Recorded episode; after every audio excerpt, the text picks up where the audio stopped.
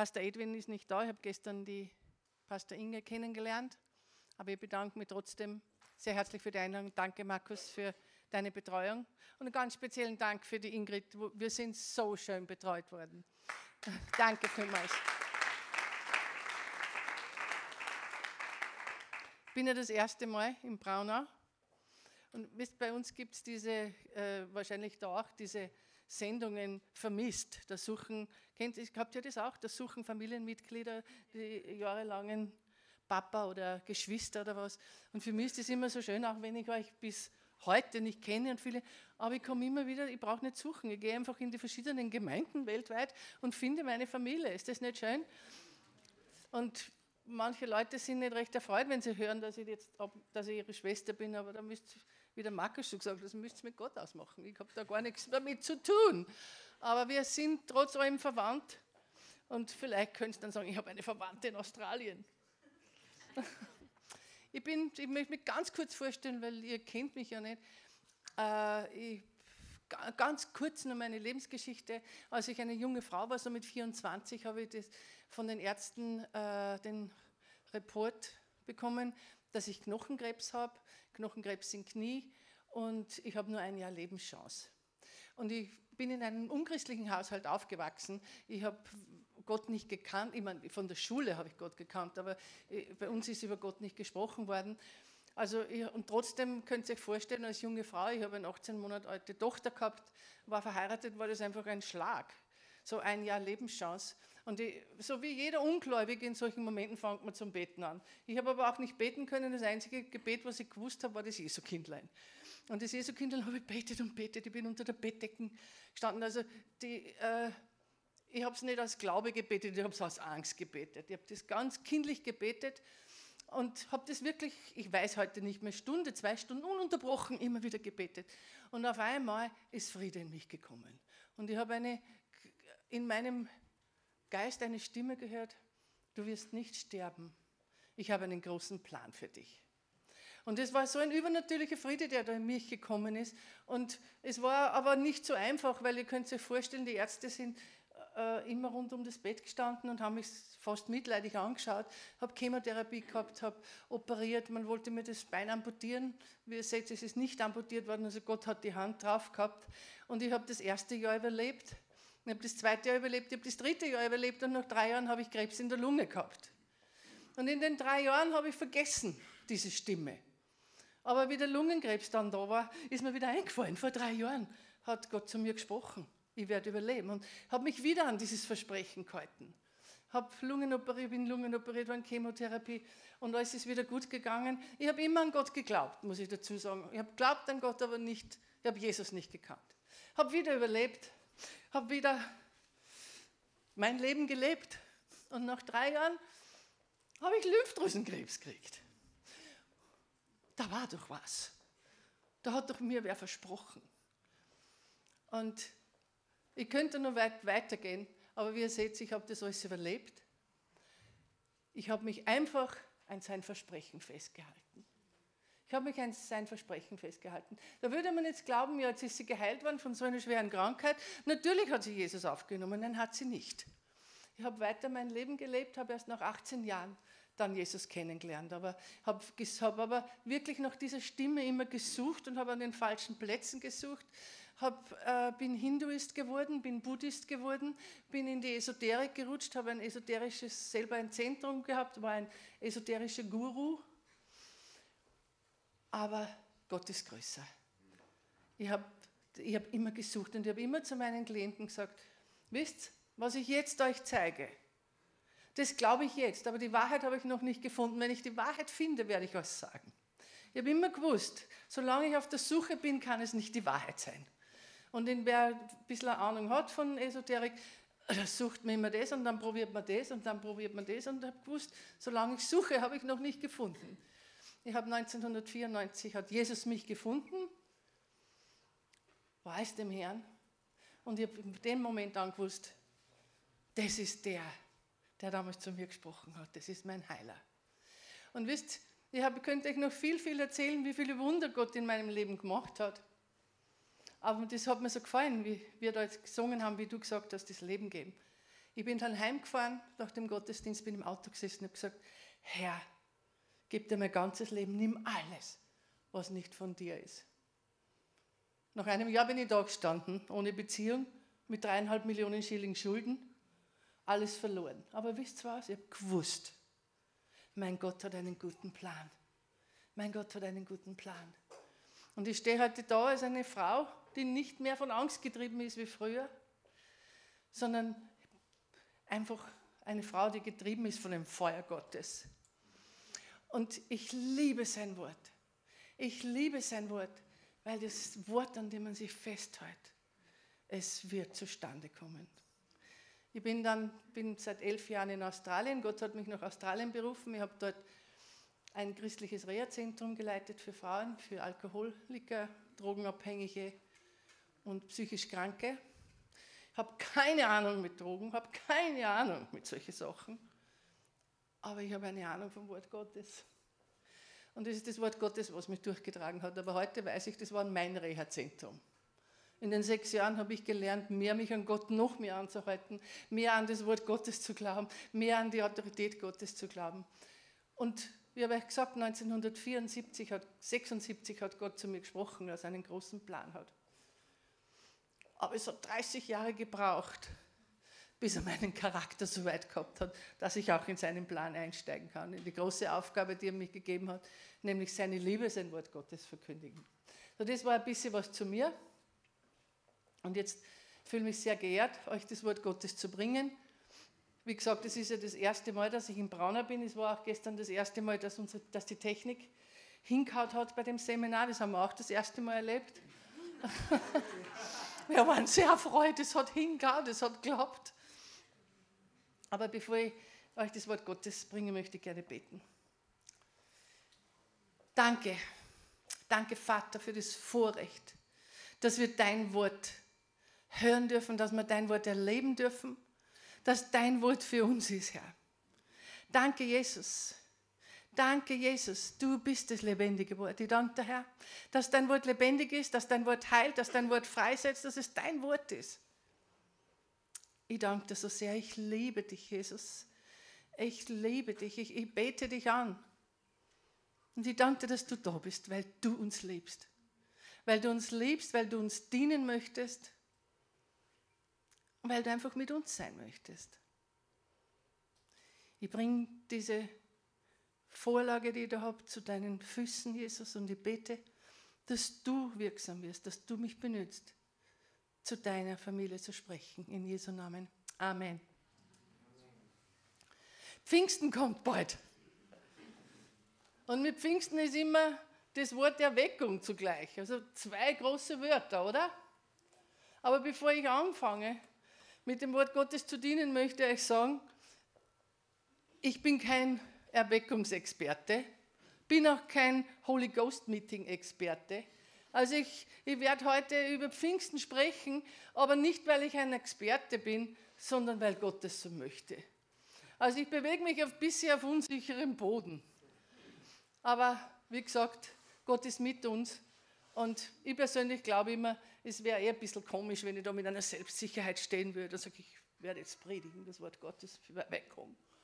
Zu meinen Studenten sage ich immer, steig aus aus deiner, Comfort, auf deiner Comfortzone, was, äh, Bequemlichkeitszone, weil dann brauchst du wirklich Gott. Und heute in der Früh habe ich immer gesagt, steig aus aus deiner Bequemlichkeitszone, Rita, du brauchst Gott wirklich heute. Erweckung, das ist ein Akt, der zu einer Wiederbelebung führt. Also es ist etwas, wenn etwas tot ist, wird es wiederbelebt. Also das ist, was das Wort Erweckung sagt. Und wie gesagt, ich bin, komme aus Australien und im Sommer ist bei uns alles braun, dürr. Alles stirbt ab. Also was wir brauchen, ist, ist immer Regen. Und wenn der Regen kommt, dann wird alles lebendig, dann wird immer wieder alles, zum, fängt alles zum Wachsen an. Und wir wissen auch, in der Bibel spricht die Bibel spricht oft vom Heiligen Geist in Form von Wasser und in Form von Feuer. Und in Lukas 12, 49 sagt die Bibel, ich bin gekommen, Feuer zu werfen auf die Erde und wie wollte ich, es wäre schon entzündet. Eine andere Übersetzung sagt,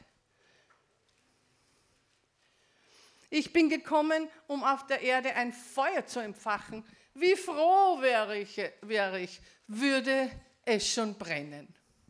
Und hier geht es um das geistliche Aufwecken, Aufwecken. Und wir alle wollen ja eine Erweckung. Doch gleichzeitig wissen wir immer, die Erweckung fängt in mir an. Die Erweckung fängt in mir an und das ist mein Gebet, dass etwas in uns wieder auferweckt wird. Weißt du, wir brauchen Erweckung in verschiedenen Bereichen. Wir brauchen Erweckung im Gebet, wir brauchen Erweckung in unseren Ehen, wir brauchen Erweckung im Wort, wenn wir das Wort Gottes lesen. Erweckung. Unser tägliches Bibellesen gehört manchmal erweckter Lobpreis. Es gibt verschiedene Bereiche. Und in Jesaja 57, 15 geht es ein bisschen mehr in die Bibel, bevor ich zum Hauptteil komme sagt das Wort Gottes, ich, der Hohe und Erhabene, der ewige und heilige Gott, wohne in der Höhe im Heiligtum. Und wir haben heute dieses wunderschöne Lied gesungen, hoch erhoben in Herrlichkeit, weißt du?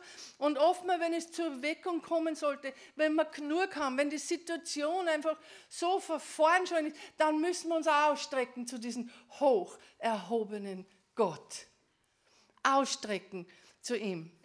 Und ich bin eines Tages, ich habe fast im Busch gelebt, und bin eines Tages mit dem Auto in die Stadt gefahren und da bin ich da gestanden und bin stehen geblieben und habe mit Gott gesprochen und da war äh, eine Weide, die war dürr. Und in Australien, wenn die Weide dürr ist, die Schafe sind trotzdem dort. Die Schafe sind ganz braun, weil die fressen nur diesen äh, Dings und vom Sand. Und, und bin dann da habe ich gesagt, Herr, irgendwie fühle ich mich im Moment auch so. Ich fühle mich ein bisschen ausgetrocknet. Ich fühle mich ein bisschen so dürr in mein Gebetsleben, im Bibellesen. Ja, ich, ich bete, ich, ich, lese die Bibel, aber es war irgendwie so trocken. Ausgetrocknet. Kennt das wer oder bin das nur ich? Und Gott hat zu mir gesagt, Rita, es, es braucht nicht viel. Es braucht nicht viel, es braucht nur ein kleines Streichholz und das Dürre wird brennen. Und es hat mir so viel Kraft gegeben, so viel Motivation. Es braucht wirklich nicht viel. Manchmal, wenn ich so trockene Phasen durchlebt habe oder durchlebe, dann denke ich, äh, äh, jetzt muss ich das machen und mehr Lobpreisen und oh, oh, dieses mehr. Aber es braucht nicht viel. Es genügt oft wirklich, sich nur auszustrecken, auszustrecken und sagen, Herr, ich gebe dir mein Leben ich gebe dir mein Leben. Und ich ermutige euch heute in den nächsten Tagen, euch auszustrecken, auszustrecken noch mehr, in Gott in einer Tiefe erleben wie noch nie. Weißt du, wir brauchen Erweckung in uns, wir brauchen Erweckung in unseren Gemeinden, in unseren Familien, wir brauchen Erweckung in unserem Land, auf dem Planeten. Erweckung ist, wenn wir die Gegenwart Gottes spürbar erleben, wenn seine Auferstehungskraft wirksam ist, wenn wir erleben, wie ein neues Leben in uns kommt. Und ich bin mir sicher, dass der Martin, wie er vorgestern oder gestern diesen Satz, wie der groß worden in dir, dass etwas auferweckt worden ist. Wir haben manchmal so eine große Vorstellung, aber wenn es in uns anfängt, dann können wir wieder anfangen, größer zu träumen und es wird größer und größer, weil das Feuer geht weiter. Amen. Wir alle brauchen Erweckung. Doch wenn wir uns in der Bibel umsehen, wenn wir da in die Bibel schauen, dann kann ich sehen, dass es ein Prozess ist. Wie alles im Leben. Alles hat Saisonen, vom Baby zum Erwachsenen, vom Hochzeitstag zur Ehe, vom Samen zur Pflanze. Es hat alles einen Prozess, vom Anfang einer Reise bis zum Ziel einer Reise. Und in Johannes 14, 16 sagt Jesus, na, Entschuldigung, nicht sagt Jesus, sagt Petrus. Der Petrus ist aufgestanden zu Pfingsten. Er ist aufgestanden und hat gesagt, ich will euch sagen, die sind nicht betrunken. Was ich euch sage ist, das ist genau das, was vor langer Zeit vom Propheten Joel vorausgesagt worden ist. Also das war im Johannes. Ah, Entschuldigung, ich hab, bin, bin verrutscht, sorry. Das war in der Apostelgeschichte, sorry. Im Johannes 14 bis 16, 14, 16, in Johannes 14, 16, das andere war Apostelgeschichte 2, 14 bis 16. Danke für euer Verständnis. Also in Johannes sagt Jesus, ich werde euch verlassen und ich lasse euch den Heiligen Geist da. Und in der Apostelgeschichte ist Petrus aufgestanden und hat gesagt, das ist jetzt, was prophezeit wurde. Also was wir, was wir da jetzt lesen, ist eigentlich, im Buch von Johannes sagt Jesus, es kommt was Neues. Ich gehe, aber es kommt was Neues. Und in der Apostelgeschichte lesen wir, das ist es. Und wenn ich das jetzt anschaue, dann sehe ich aber, dass zwischen, den, zwischen Johannes und Apostelgeschichte ein Übergang war. Ein Übergang. Und in Jesaja 44, 3 steht ja geschrieben, was Petrus gesagt, äh, gesagt hat, und zwar, äh, jetzt bin ich ganz draußen. Danke, Herr. Danke, Herr, dass du mir da jetzt hilfst. Dass du mir jetzt da hilfst, dass ich da jetzt nicht durcheinander komme. Und danke, Herr, auch wenn ich nervös bin, dass du größer bist. In Jesu Namen. Amen. Wisst ihr, ich sage immer, ich bin immer sehr nervös, extrem nervös. Leute sagen, man merkt das gar nicht. Gott sei Dank. Ich bin immer sehr nervös, aber ich sage immer, wenn ich keine Angst hätte, war ich eh nicht mutig, oder? Ich sage immer, ja, ich bin so nervös, aber ich mache es trotzdem und das zeichnet mich aus als mutige Frau. Weil wenn ich von das nicht Angst hätte, war ich nicht mutig, oder? Also ich bin eine mutige Frau. also, Jesaja 44.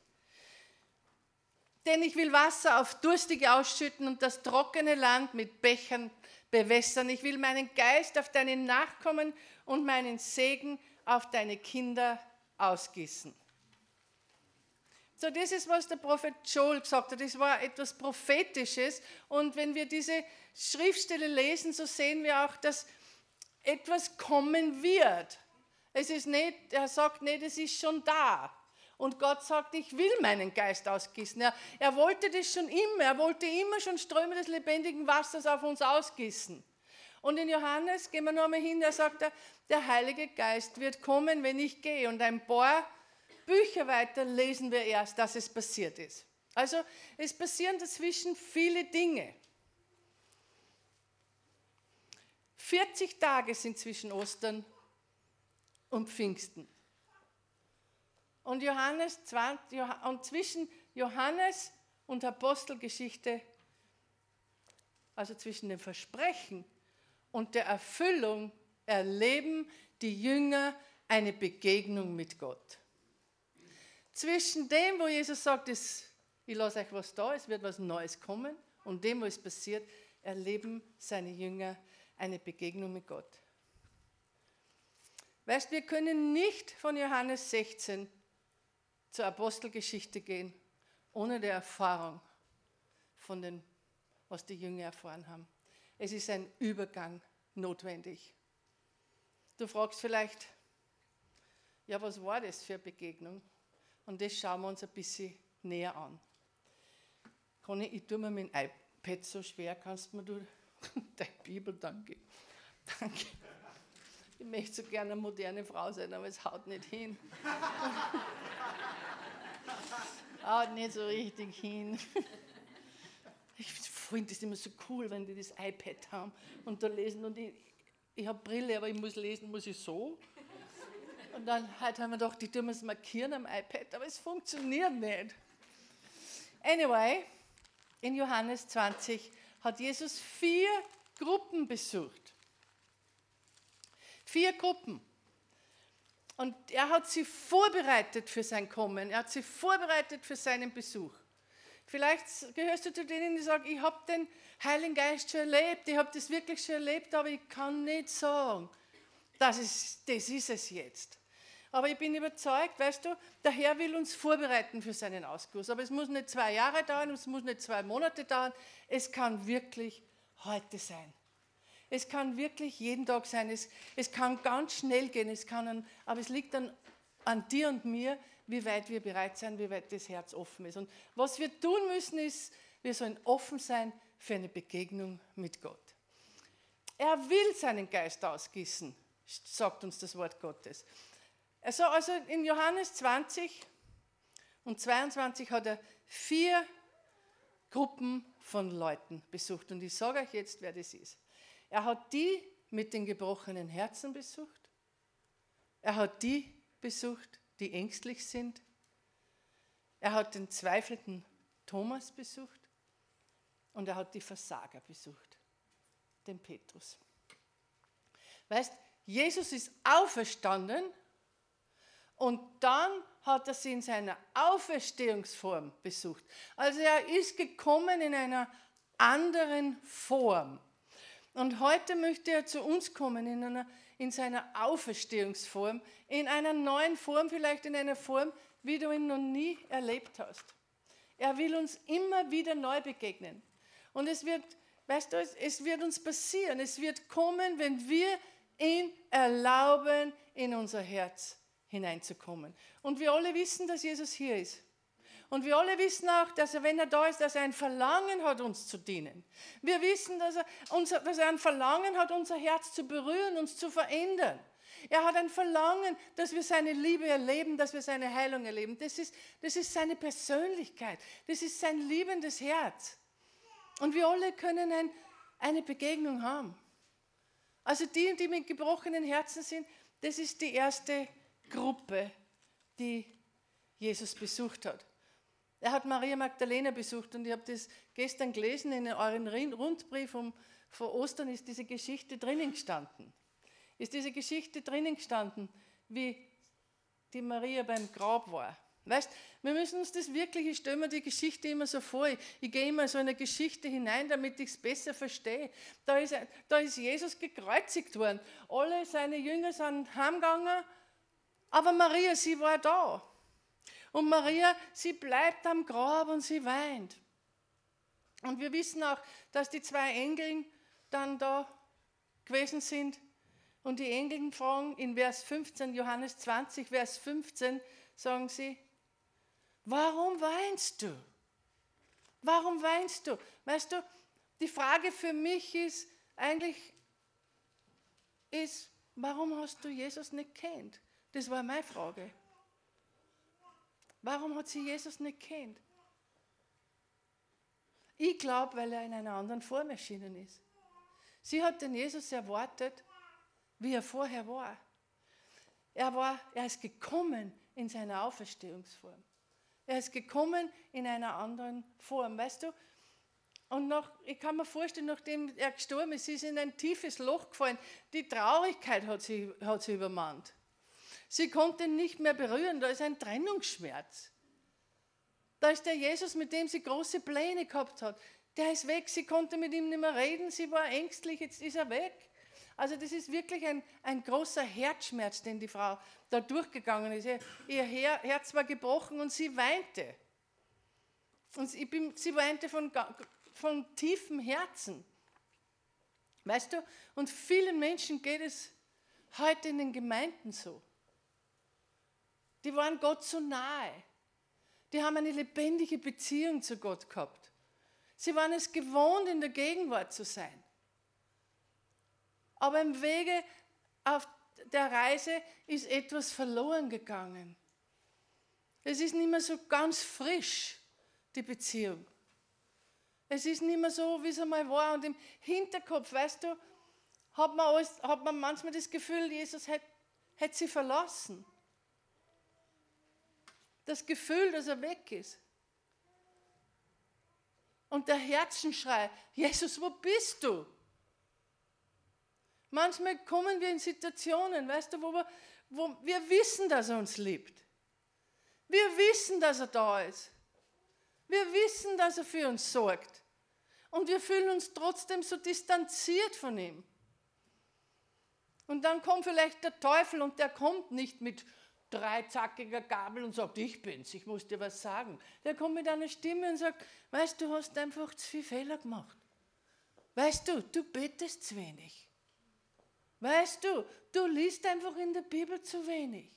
Dann kommt der Druck und Habt ihr das schon einmal erlebt? So wie, und dann ist unser Herz gebrochen. Wo ist diese Beziehung, die ich mit Jesus gehabt habe? Und weißt du, viele Menschen heutzutage, die weinen in den Gemeinden, weil sie diese Beziehung nicht mehr leben. Und dann fangen sie eben falsch an zu denken, Gott liebt mich nicht mehr, aber das ist falsch. Das ist falsch. Maria kannte Jesus sehr gut. Sie hat ihn so gut kennt, sie war mit ihm die ganze Zeit, aber sie hat ihn in der natürlichen Form gekannt. Und ihre Beziehung mit ihm musste sich ändern. Eine Veränderung passierte. Weißt du, Jesus versucht manchmal Beziehungen zu verändern.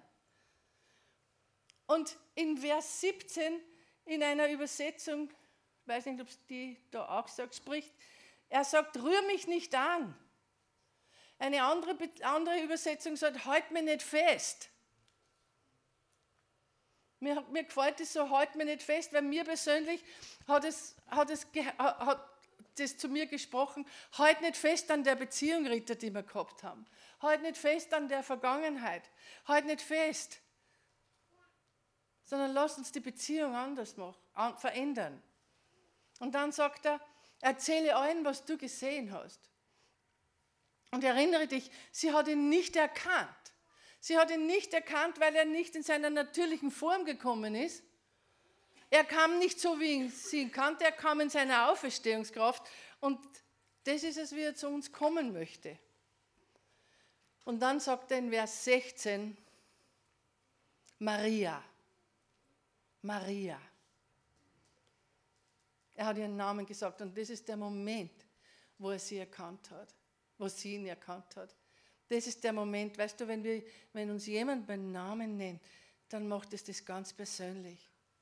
Wenn ich zu euch sage, öffnet so ein Herz für Jesus, dann ist es Ja und Amen. Aber wenn ich ganz persönlich sage, Anna, öffne dein Herz, dann wird es persönlich. Also wir dienen einem persönlichen Gott. Und Jesus sprach zu ihr, hat zu ihr geredet in einer ganz persönlichen Art und Weise. Weißt du, und vielleicht Fühlst du dich heute ein bisschen wie Maria Magdalene? Vielleicht bist du ein bisschen distanziert von Gott, traurig, weil du ihn nicht mehr so fühlst. Aber mach dich bereit, wenn du dein Herz öffnest. Er wird dich beim Namen rufen. Er wird dich hervorheben, er wird dich herausheben und er wird dich in einer neuen Form, in dir in einer neuen Form begegnen. Und ich habe mich ein bisschen gefühlt wie sie in den letzten Monaten. Ich habe mir ein bisschen ein Teil von meinem Herzen hat, war, hat sich ein bisschen verlassen gefühlt. Aber ich wusste, dass er kommt. Ich wusste, dass er meinen Namen wieder, dass ich ihn wieder erkennen würde. Und ich bin so dankbar immer wieder, wenn er wieder kommt und ich wieder eine frische, neue, neue Beziehung mit ihm habe. Habe ich meine Beziehung verloren gehabt? Absolut nicht. Aber kennst, ich kenne das, dass meine Beziehung, wenn ich, ich sage immer, ich bin wieder so frisch verliebt in ihm. Ich bin wieder so frisch. Er ist in einer anderen Form, ist er mir wieder begegnet. Und dann in Vers 19 am Abend, aber diesen ersten Tages der Woche, als die Jünger versammelt und die Türen verschlossen waren aus Furcht vor den Juden, kam Jesus und trat mitten unter sie und spricht zu ihnen, Friede sei mit euch. So da können wir sehen, er besucht die Ängstlichen. Die Jünger, die an diesem Abend, die, die steht da geschrieben, die Türen waren versperrt und, und im, im, weißt du, in, in dieser Zeit waren die Türen schwere Türen, diese großen, schweren Türen und er kam trotzdem in die Mitte. Warum verschließen wir Türen? Verschließen, wir verschließen oft Türen aus lauter Angst, zum Schutz, zu meiner Sicherheit. Diese Leute und zum Selbstschutz, diese haben Angst gehabt, die haben die Türen verschlossen. Weißt du, und heutzutage auch in, unter uns, unter uns Geschwister, sind Menschen, die Angst haben. Sich, sie verstecken sich hinter geschlossenen Türen, sie vermeiden Leute, oft kommen sie sogar nicht mehr in die Gemeinde, sie isolieren sich, sie fürchten sich vor Ablehnung, sie haben Angst, sie fürchten die Nähe von Menschen. Und auch die Jünger, die Jünger glaubten, sie regieren mit Jesus. Die Jünger, sie dachten, sie wären für immer mit Jesus. Und sie würden die Welt mit ihm gemeinsam besiegen. Und nun ist er tot. Die Träume sind weg. Die Ziele sind weg. Und die Bibel sagt uns da ganz klar, sie sind versammelt und sie zittern. Sie haben Angst. Weißt du, und manchmal zittern auch wir, wenn wir in Situationen kommen, die hoffnungslos ausschauen. Wenn es uns an Glauben fehlt oder wenn wir uns als Versager fühlen. Manche Menschen, ich war so eine Frau, ich war getrieben von Angst. Aber da ist die gute Nachricht, Jesus kam, obwohl die Türen verschlossen waren. Er kam auf eine übernatürliche Weise, er kam in seiner übernatürlichen Form und ich bin sicher, er hat sie erschreckt, weil er war plötzlich, war er da. Jetzt haben sie alles verriegelt und auf einmal war er da. Also in übernatürlicher Weise ist er durch diese solide Materie gekommen. Und in, Johann, und in Vers 19 sagt er, Friede sei mit euch. Und mir gefällt es so, weißt du, er hat nicht gesagt, warum fürcht euch denn? Warum schließt euch denn ein? Jesus stand mitten unter ihnen und sagt, Friede sei mit euch. Jesus macht immer ganz was anderes, als wir erwarten. Ich hätte vielleicht gesagt, du weißt was, die Bibel sagt 365 Mal, du sollst dich nicht fürchten. Aber er sagt überhaupt nichts vom Fürchten. Er sagt, Friede sei mit euch. Er sagt dann nicht, hast nicht schon in Pastor Martin gehört, der jetzt letzte Wochen hat er predigt, du sollst keine Angst haben. Nein, er sagt, Friede sei mit euch. Er liebt die Ängstlichen. Wenn du vor was Angst hast, er liebt dich. Und er hört das laute Klopfen deines Herzens. Weißt du, wenn ich Angst habe, dann höre ich nichts, dann sind meine, dann sind meine Gedanken so laut. Da, da ich, aber er hört, er hört unser Herzklopfen. Er hört es. Und er sagt zu ihnen, ich komme, weil ich Frieden bringe. Jesus sagt, ich bin da, weil ich dir Frieden bringe. Ich bin da. Und in Vers 22, das ist so was Schönes. Und es sagt, und als er das gesagt hatte, blies er sie an und spricht zu ihnen, nehmt hin den Heiligen Geist. Er bläst sie an, er hat den Heiligen Geist in sie geblasen und sie haben den Heiligen Geist empfangen. Er sagt, nehmt, das ist unser Teil, dass ich den aufnehme. Also das ist eine Zusammenarbeit mit Jesus. Er kam zu ihnen in der Auferstehungskraft und hat neues Leben in sie eingehaucht den Heiligen Geist in sie geblasen. Weißt du, das Gegenmittel zur Angst ist der Heilige Geist. Wenn du in letzter Zeit vielleicht Angstzustände gehabt hast, vielleicht hast du sogar Panikattacken gehabt, Angst vom Alleinsein, Angst, Existenzängste, Angst, dass du deinen Job verlierst. Deine Angst wird sich in Freude wandeln, wenn du erlaubst, dass der Heilige Geist in dich hineingeblasen wird. Und Gott, Jesus sagt, Friede sei mit dir. Er ist der Friede. Er ist die Liebe. Er ist der Friede. Alle, die Angst haben, hört's heute. Gott ist da, weil er dich ganz persönlich besuchen möchte. Und nicht mit Kritik. Und nicht mit Richten. Er kommt in seiner Liebe und er möchte dir deine Angst wegnehmen. Und er möchte dir den Frieden geben. Er ist gekommen, um, den Frieden, um uns Frieden zu geben. Amen. Und dann ist er weiter. Ist er zur nächsten Gruppe, das sind die Ungläubigen. Dann besucht er den Thomas. Weißt du, die Ungläubigen, die sitzen auch in unserer Gemeinde, die an Gott glauben, aber doch immer noch Zweifel haben. Und was macht Jesus? Er besucht den Thomas. Thomas war ja nicht dabei. Er war nicht dabei, wie sie die Tür vor lauter Angst verschlossen haben. Thomas war auch nicht am Grab. Er ist einer von denen, der nie da ist, wann was passiert. Thomas, der Jesus war da. Wo warst denn du? Du warst schon wieder mal nicht da. Du hast den Gottesdienst hören sollen am Sonntag. Du warst schon wieder mal nicht da. Warst du gestern beim Seminar? Na, du hast schon wieder was versandt. Thomas war einer. Alle seine Jünger haben nun Jesus in der neuen Form gesehen. Nur der Thomas nicht, er hat es verpasst.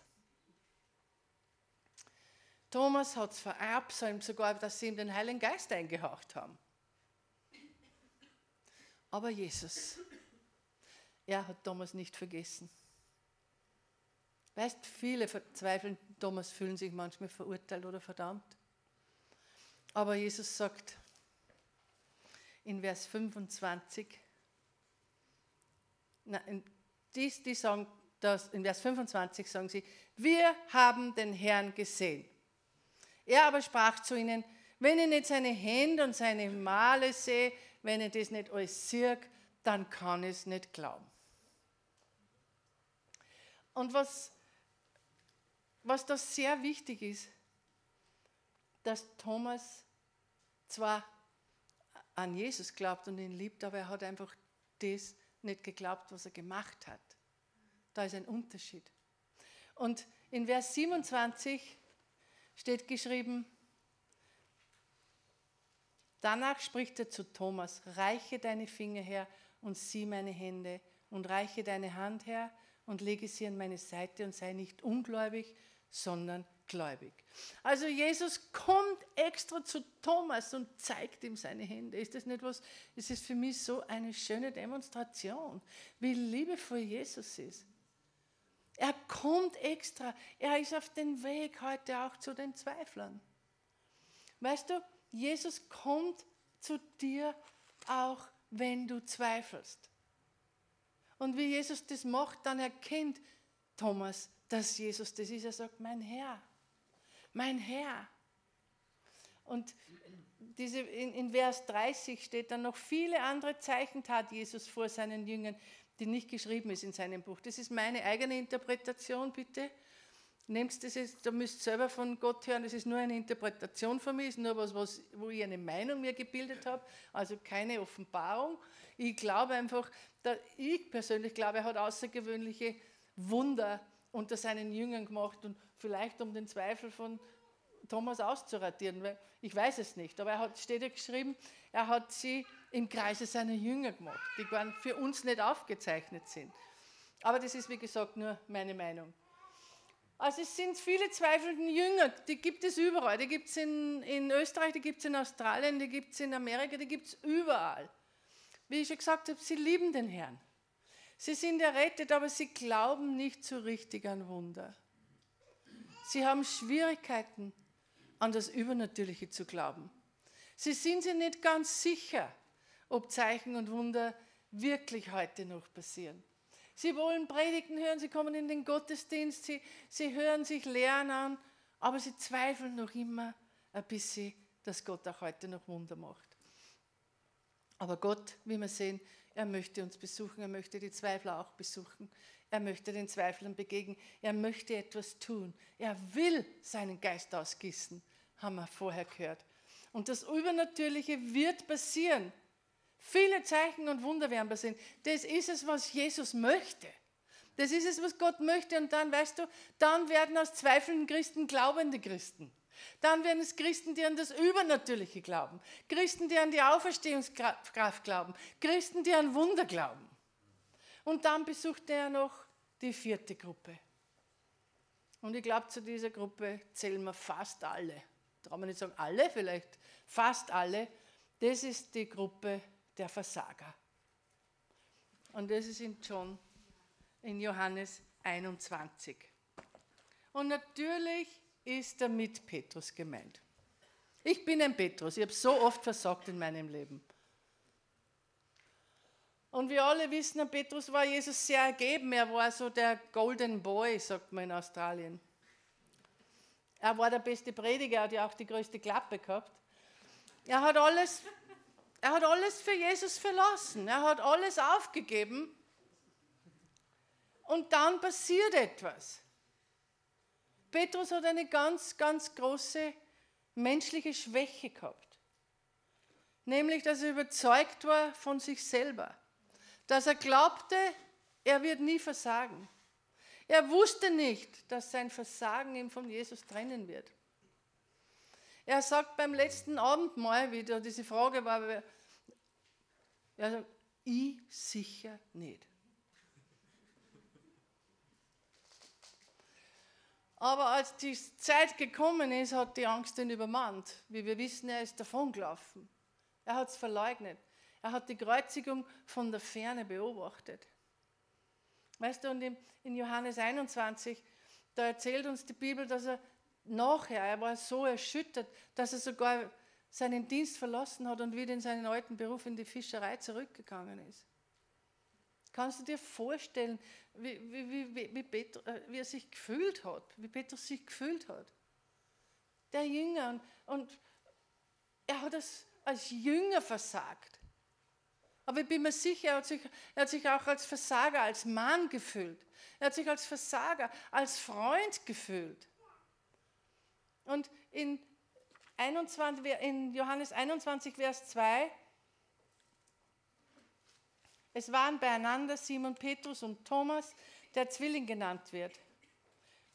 Und so weiter. In Vers 3 sagt dann Petrus zu ihnen, ich will fischen gehen. Also er geht zurück zu seinem alten Beruf. Ich weiß es nicht, aber ich nehme an, dass, auch, dass das vielleicht sogar gemeint hat, dass er so versagt hat. Weißt du, wenn man sich als Versager fühlt, das ist schlimm. Das ist schlimm. Und er hat sich wahrscheinlich selber gedacht, er würde Jesus nie, er würde das nie, Jesus nie antun.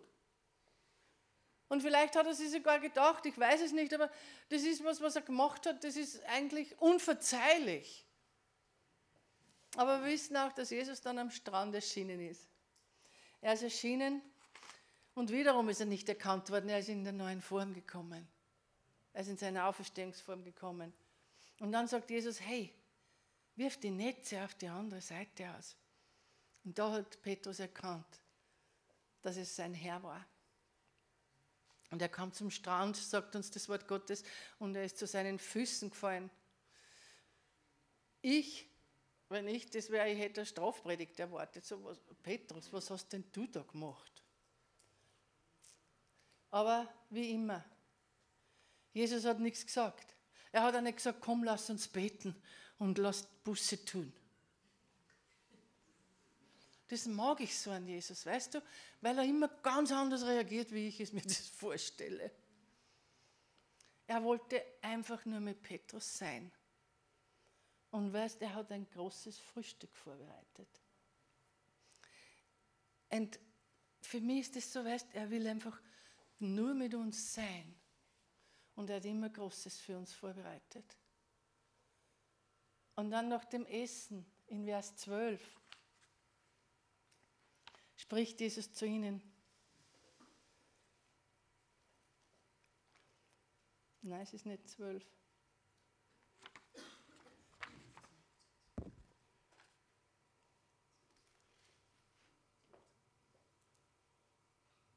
Ja, in Vers 15, Entschuldigung. Als sie nun das Mahl gehalten hatten, spricht Jesus zu Simon Petrus.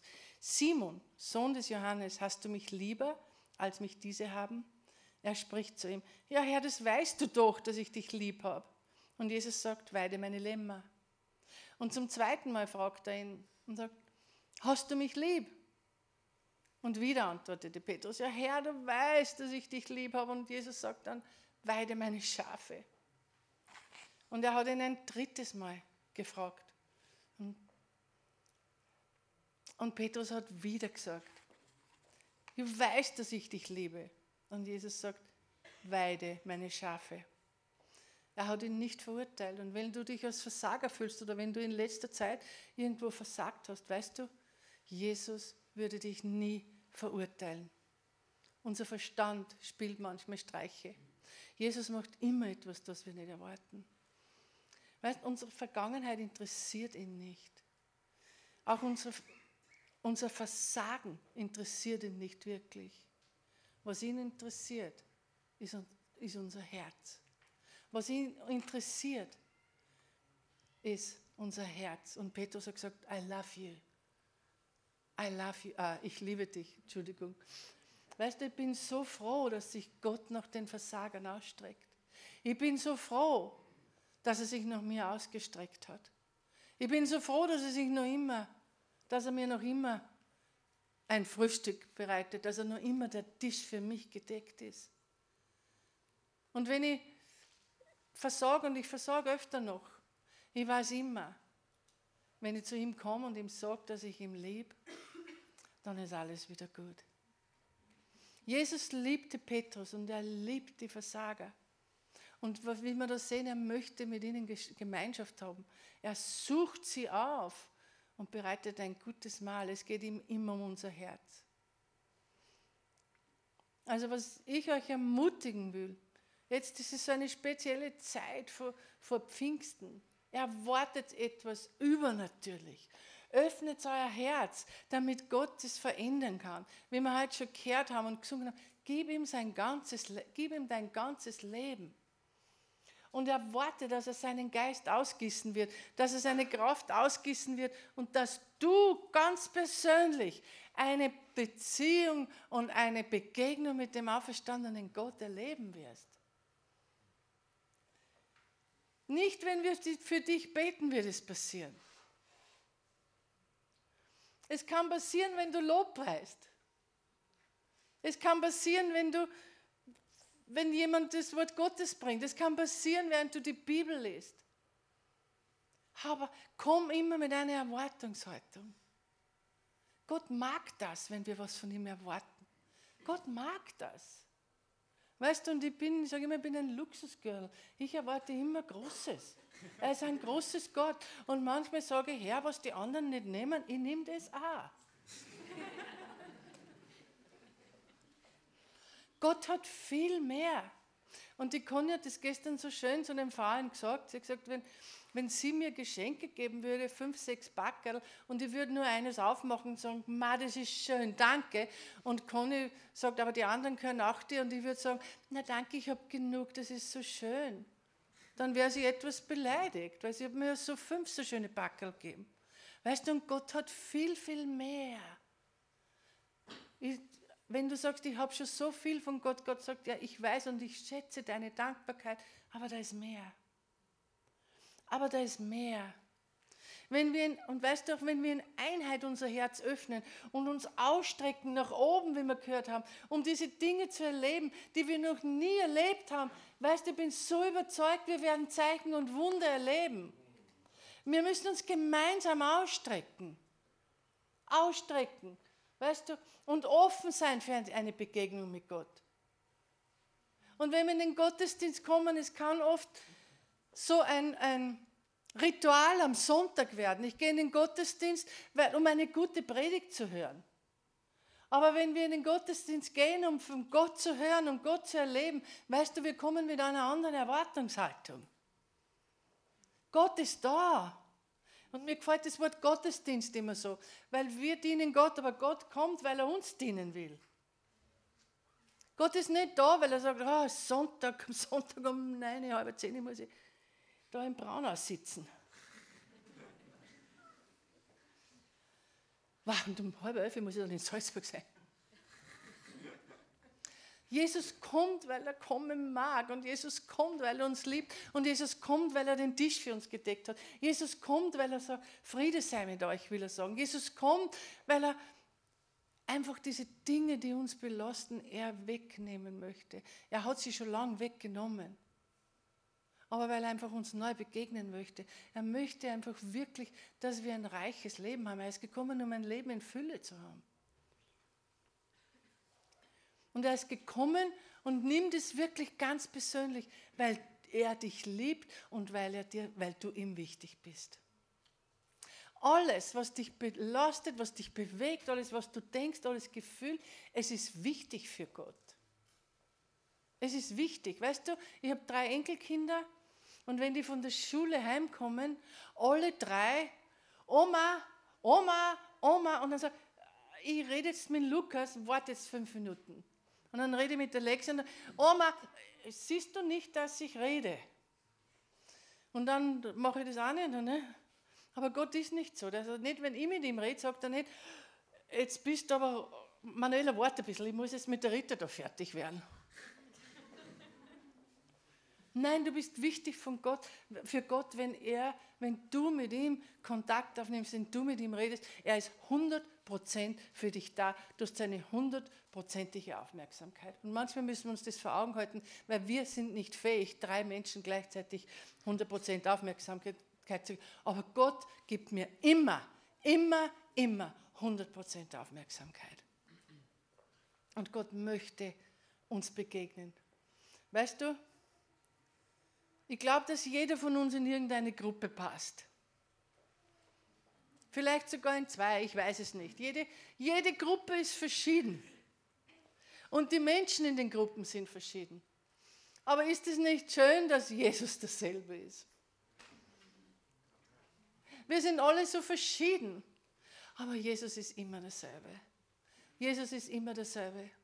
Und Jesus wird immer zu den Ängstlichen kommen. Jesus wird immer zu den mit zerbrochenen Herzen kommen. Jesus wird immer zu den Versagern und zu den, Ungläubigen, äh, zu den ungläubigen Thomasen kommen, weil er sie liebt. Weil er sie liebt.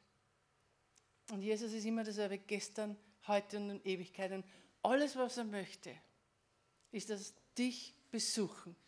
Dich besuchen und in der Tiefe deines Herzens seinen Geist ausgießen. Und ich würde euch wirklich ermutigen, nützt die Tage vor Pfingsten. Weißt das ist so, kennt ihr das? Wir waren da jetzt auf der Pferde-Range. Und manchmal, wenn die Pferde so, wenn die vom Start tun sie immer so. Und ich bin im Moment, ich bin ein ich möchte wirklich, ich möchte eine Erweckung in mir erleben. Ich sage, ich möchte einfach, weil, weißt du, je mehr Erweckung in uns ist, je mehr Erweckung können wir weitergeben. Weißt du, und vielleicht sagst du, ja, weil wir brauchen Erweckung in der Gemeinde. Aber ich bin so überzeugt, wenn das Feuer in dir entzünden wird, dann kann Erweckung in der Gemeinde passieren. Weißt du, es ist so, die Auferstehungskraft lebt in uns. Wir, wir, glauben manchmal, wir sind zu klein. Nein, wir sind, ich bin zu klein, aber die Auferstehungskraft, die in mir lebt, ist nie zu klein. Weißt du, du, du kannst es, du kannst Erweckung bringen. Aber es muss zuerst in dir anfangen. Du kannst Erweckung nach Österreich bringen, aber es muss zuerst in dir anfangen. Amen.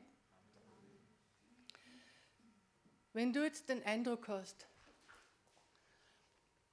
dass du zu einer Gruppe gehörst.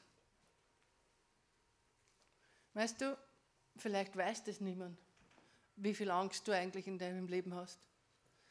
Aber vielleicht weiß das niemand, dass du zweifelst, dass Gott Wunder wirken kann. Vielleicht hast du das noch niemandem erzählt, dass dein Herz wirklich total gebrochen ist. Oder vielleicht hast du auch noch niemandem erzählt, dass du dich noch immer als Versorger fühlst. Und es ist auch nicht wichtig, dass du das jemandem erzählt hast, weil Jesus weiß es. Weil Jesus weiß es.